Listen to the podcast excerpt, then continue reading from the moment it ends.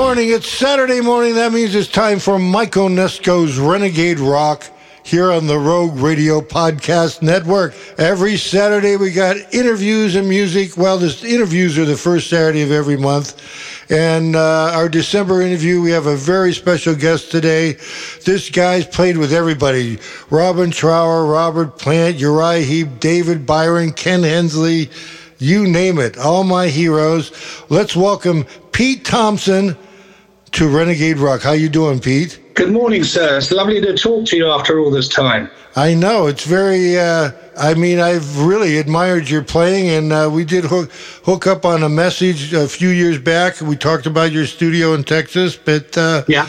I think that was as far as it went. Yeah, well, I'm still here in Texas and I'm still recording in my own studio, which is more than fun. It's um, it's actually a life's work for me now, you know, because I I finished I finished touring in 2013 after playing so many gigs around the world for 50 years. I mean, 50 years on the road is a long time. I know you've been playing everywhere with everybody. Yeah, it's yeah. there's- I mean, my career has taken me all over the world, which is uh, uh, such a joy to look back on, and I get time to look back on it now because That's great.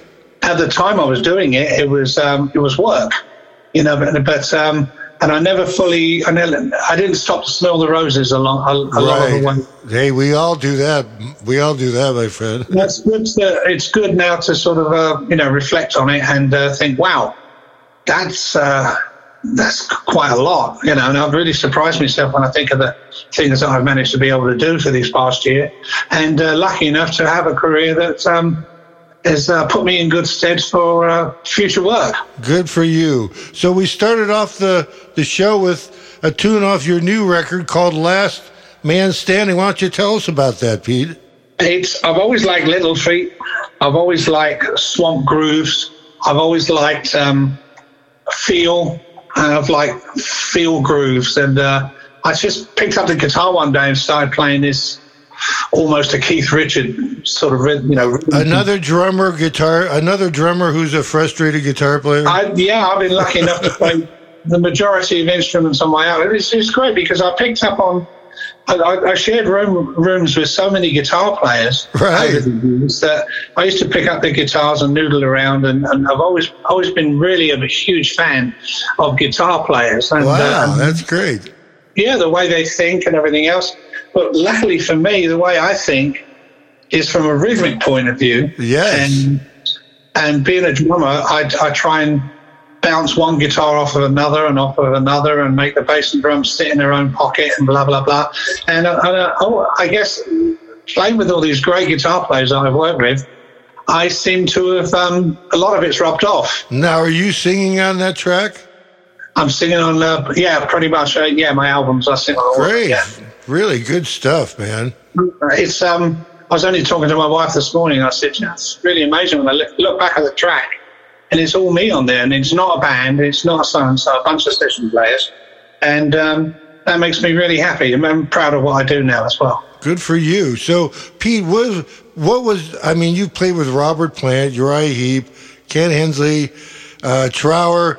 Who was the first drummer that you saw as a kid that inspired you and said, you said, wow, this is it. This is what I want to be doing? Well, I, I, I can say straight away, Buddy Rich. Buddy Rich, very cool. At the same time, it ruined me for the rest of my life because I was about I was about ten years old and I was laying in bed and my mum came up to this. She said, "You've got to come and see this drummer play," because she knew I was tapping around. She knew I was mad on drums, and ran down the stairs and I was watching him play live in London. He was so fast back then. He was. Just un- an, an insane drum solo. And I sat under the table and watched him. I peered out from under the table and watched him on the black and white screen playing this incredible stuff. And I thought, well, that's now I know what I want to do. But oh God, he scared the hell out of me. So, in, in a funny sort of way, he inspired me and killed me at the same time. Exa- well, that's the best way to do it, right? Yeah, and then the next drummer, the next drummer I sort of latched onto in a huge way was one of my favourite bands when I was growing up was Deep Purple, and Ian. Ian, Paice was yes, was man, what a what a drummer. Yes. he's one of all time heroes, and and the the guy was what I loved about his playing was he, everybody said you know he's a rock drummer. No, he's a soul drummer. Yes. he played with all the soul chops. In fact, when I got to tour with him with Deep Purple back in the early 70s, I used to sit and watch him on the side of the stage every night. I got to travel with him on planes. I got to carry his cymbals. And I was this little kid who was like going, tell me more, tell me more, blah, blah, blah. And it was, it was Wow, just, that's so fantastic, Pete. I, Wow. I drove him, I drove him nuts. You know, I drove him. I, just, I just watched him and I wanted to know how he did things and how he could play at that power with such light drumsticks and playing in this huge band. Plus, he's left-handed, right? and he's left left-handed, and he had all these chops that Buddy Rich had, you know, these lovely jazz chops. Right, right. Throw in, and his solos were insane. But it was the greatest learning experience of my life. Did you ever uh, get into Joe Morello? Uh, yeah, I know Joe Morello's playing, yeah, but I, it's not one of the drummers I followed. You Right, know? right, yeah. So, what was the first band you were in? The very first band I was in, I was uh, 15, 16. There was a band called Quo Vadis. And um, I knew nothing about playing. Quo Vadis? No way, really? Yeah, I, I, it was a. I, I, you know, I, I always felt I could play drums, but it was never a case of like everybody was better than me. Everybody in the world was better than me, so I always aspired to be better than I was. So it, um, that- so that always put me on a learning curve. I mean, I could I could listen to something once or twice and play it, unless it was too damn difficult. And I'm not the most technical drummer in the world, because to me it was all about. No, but you're a great. You're the pocket man. You're the. Thank you. You're the pocket man. I'm. I. I've seen you perform many times. Oh, you have? Yes, with, with Trower. Oh, good. Yes, and our good buddy Davey on vocals. The most wonderful man. Yeah, in fact, the first time, I think it was at, in 1985. It was right after No Time came out, and you guys were playing at the Stone, and we opened up for you, my band. Oh? Cool. Yeah, and I just, I mean, that was, uh, I think, right. Davey had just joined the band then, right? Yeah, that was uh, 1986. Yeah, isn't that crazy? Yeah, yeah. We're old. Oh, yeah, yeah. You're as old as you are. It's, it's when the wheels start falling off. It, you know, it brings it home to you. But uh, That's right. you've always got to have an open mind and a, and a clear mind, and still have energy in your in your mind to keep you what they call young. We're not we're not young anymore, of course not. You know, but uh, So, uh, was uh, your first uh, big artist Trower? Was that the? How did you get into Robin Trower's band? Uh, well, the first big band I played in was a band called Silverhead back in 1971. Silverhead, right? I was going to ask you about that, right? Yeah, that was, that was about 71, 72. And we got to tour all over the world. In fact, um, the first arena over at Dear Dummy, we, we joined the Deep Purple tour because we were on the same label. Wow. And uh, I went from playing clubs in England to playing, Arena shows with Deep Purple. Yeah, and then went down and started doing 10,000 seaters and 20,000 seaters. So, what's it like playing drums on the on the big stage like that when you're way in the back, super detached from the rest of the band? the first thing you realize is I remember walking up backstage at the Kennedy Center in New York when my first gig was Silverhead in America. And I had to walk up these steps behind the drum riser. And I sat down behind me kit and I, I and I couldn't behind the closed curtains I kept in there is thump, thump, thump, thump. And I thought, what the hell's that? And it was me just walking up the steps behind my drum mics, and the drum mics were picking it up. And then the, the, I remember the curtains opened. And I started playing the drum intro to a song called "Hello New York," and I, I never forgot the deafening noise that I was making before the band had even hit a note. And that, that- my first experience of, of playing in a stadium, an arena, or, Wow. and it was I never forgot it. I was just terrified almost, you know. So, Um, so tell us, tell us. Uh, uh, I've played with uh, and and jammed with several people out of Robin's band, uh, drummers, singers, bass players, and the same thing comes out of every one of them. You're not allowed to do anything out of the norm when you're playing with Robin. True, or false? True. No, he, he he knows what he wants to hear. I mean, he sort of, uh, you know, I'd like to think he got you. In, he gets you in the band because you can do the job. That's the first thing. And secondly, you have to do the job consistently well, and you have to do the job the same every night. Um, so your own personal emotional tone in the songs um, are almost written in stone by four or five other drummers that came before you. He doesn't want you to break away from that too much because you know he, he does what he does, and it's all That's right. it's all about letting him have his space. So you, it's very hard to keep out the way and do your job at the same time, and also Sure, sure. any any flair that you might have or any uh, musical input into the band uh, is um, is put on hold. Really, So it's you- just you you- know getting through the songs. So, do you still talk to Dave Bronze? Uh, yeah, I speak to Dave a couple of times a year. Yeah. Oh, fantastic. So this is Mike Onesko. You're listening to Renegade Rock On the Rogue Radio Podcast Network, we're talking to great English rock drummer Pete Thompson, who's played with everybody Uriah Heep, Trower, Ken Hensley, Robert Plant. We're going to go to another one of his songs called Too Close to the Sun, and we'll be right back with Pete Thompson.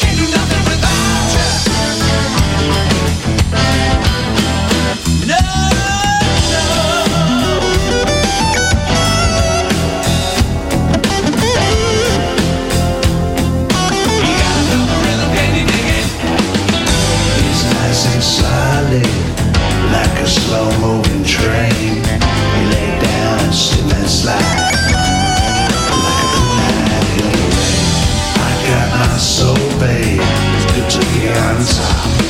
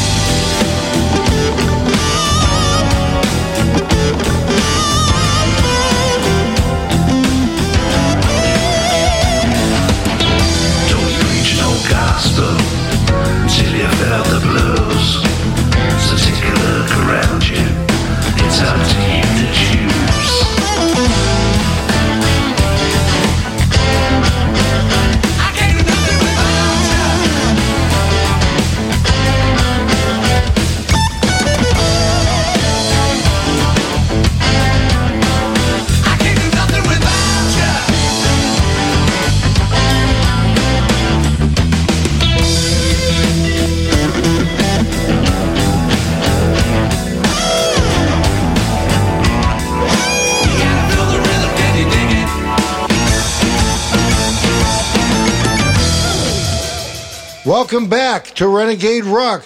Pete, that's a great song. Tell us about Too Close to the Sun. I was walking around the house one day just playing the chord of E and um, I dampened it down on the strings. And I just walked around the house going jump, jump, jump, jump, jump, jump, jump, jump. And I just like the, I just like the, uh, the, the uh, pulse of it. Right and uh, the song built up from there. I mean, basically the, the whole song is on one chord. Yeah. but all the other all the other chords move around it, and so does the melody. But it's basically just one chord, and uh, so I was really proud of it when it's finished. I had Rusty Burns from a band called um, oh dear, you'll have to edit this bit. Um, he's a Rusty Burns, a phenomenal guitar player from Texas, and he came in and put put the um, top line guitars on and played solo on it. Oof. Damn, I'm gonna have to get down to Texas. Oh yeah. Well, you know, Texas is full of guitar players, man. Yeah, everywhere. Everywhere. you, you, got, you can't move for six string warriors. So, Pete, how did you end up meeting Robert Plant? And then did you just tour with him, or were you on a record? Or I was on an album called, called um, Fate of Nations. Uh, wow, that was a big, big record, man. yeah, and uh, yeah, I was lucky enough to get a couple of platinums, a couple of golds, and a few few things to hang on the wall, which was nice. Uh, after all those years in the business, um, basically, I got a call from the office, and uh, apparently I was on the short list, and um, I turned up, and Tico Torres uh, from um, Bon Jovi had been in the day before, and Phil Collins had been in the day before that, and Chris Blackwell, who was his drummer for about 10 years, was in for that. And they'd all been cutting tracks. And um, I, I did, I set my little drum kit up and did an audition. And um, he asked me to come in the studio on Monday. So uh, we ended up recording eight tracks. Nice. Um, five tracks were actually used on the album, and some of the other tracks were used as B sides. You know, so it was it was great. And then he offered me the gig in the band, and uh, unfortunately that fell through because they ended up with Michael Lee from the Colts, and Michael Michael took over the the live touring stuff. Um, but uh, no, it was great fun. It was great to see how the other ha- how the other half lived. Yes. And what a singer, huh? Is he a cool, cool guy? He was very nice to me. Yeah. That's very cool. So, who inspired you? You were your family. Where are you from in England? A place called Essex in England, which is uh, a place called Southend on Sea in Essex. Did your family play music? No, I was the only musician in the whole family. Wow, I can relate to that. I don't know where it came from. Um, I, I never, I never knew where. Um, my granddad used to play keyboards, and that was about the only musical person in the family. And so uh, I, I latched on the drums when I was about 11, and uh, I couldn't. I didn't have my first drum kit until I was 15, 16, and then what was your first drum kit? Oh, an old Premier Olympic kit. Wow, what what was uh, kick, snare, hanging tom, and floor tom? Uh, no floor tom. One one crash cymbal, which was a an old, it was like a dustbin lid. No floor tom.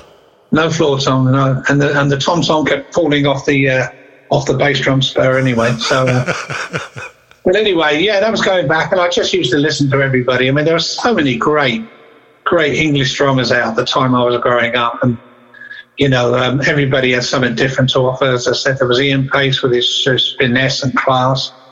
Um, there was John Bonham with his incessant pocket groove Yes, and heaviness.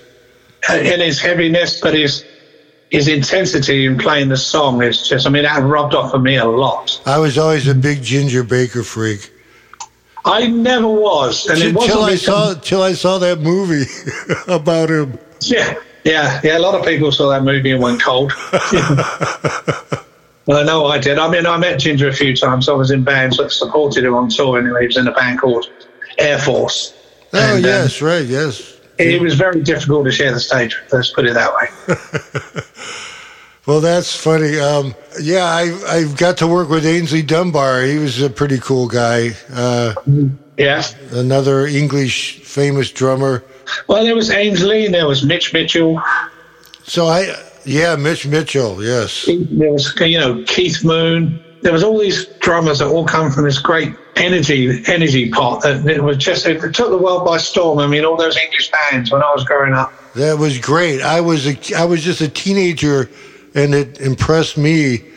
I mean, it, that as soon as I heard Cream, I was like, "This is it, man." I mean, I, when I, I bought Disraeli gears, I mean, I just yeah, that's the record. You're right. I just wore it out. You know, it's just uh, at the same time there was uh, Hendrix had come out with "Are You Experienced?" and that Yeah, I, I actually bought two copies because I knew I was going to wear one of them out. You know, and it's just the, the Who stuff and the thing, songs by the Kinks and songs by uh, uh, the Small Faces, and uh, it's just too many great bands. I have to ask you. I mean, one of my all-time favorite bands and singers was Uriah Heep and David Byron. And David was fantastic. I mean, he is so underappreciated as a rock. To me, he's like one of the greatest rock singers of all time. Yeah, he is. I mean, I remember when uh, I I bought the I bought the album Uriah Heep Live, and uh, it was. Uh, and then about two weeks later, I got a call from the record company to say we're doing an American tour with Uriah Heep supporting them. So again, it happened to me. What you know, one, one of the tours I was out with Deep Purple, my favorite drummer, and the next one was one of my favorite bands, Uriah Heep, and I always loved the both. Wow, how cool! And uh, I got I got to sit and watch Lee Kerslake play every night, and we became good friends. And and me and David hit it off, and me and Ken hit it off, you know. And uh, they asked me to join the band, and I asked, uh, I said no, and because I was touring the states at the time with Silverhead, and I wasn't going to let those boys down. And and not only that, um, lo- loyalty plays a big part with me. And um, I said, if if, if uh, Lee Kerslake, if you get rid of Lee Kerslake, ask me to join the band, band then, but please don't ask me to join the band now because he's still in the band, and I couldn't deal with that. That's cool of you. No, it's just the way it is. I mean, loyalty. Yeah, well, that's the way to be. Yeah. Because there is no loyalty anymore in this music business. No, it's, it's in the intensely cutthroat. You know, there's always something happening behind you in the scenes that you don't know about. You never know when you're going to your next phone call, or you never know when somebody's out in the audience and they see you play and they want to introduce themselves, and next thing you know, they're calling you up and saying, you know, come and play for us. So, what era of Uriah Heep were you in? Um, well, the actual playing with a band, I didn't never played with a band, Oh, but I okay. played. I played with uh, David Byron on his first solo album. Right, and then Ken Hensley later, Mick right? Box, Mick Box was on that album, so was Ken Hensley. Wow. And, and uh, I ended up joining Ken Hensley's band for a couple of American tours. And uh, I got to play all the guys in Uriah Heep. And um, yeah, this great music and great times. Great times, great music, very, I mean, as a young teenager, rock, budding rock guy, I mean, Uriah Heep was magical. I, I saw them at Winterland right after the live record came out. It was like, man, they had Gary Thain on bass and uh, Yeah, Gary, Gary Thain, I mean, that, that lineup of the band, was the classic lineup. Yeah. they made a sound. They made us sound like a Panzer division coming at you. That's a good way to describe it. It was just relentless when those uh, they always had those great intros and those lovely harmonies, and then when the band kicked in, it was like holy crap. so tell tell our Pete, tell our viewers what you're what you're up to these days.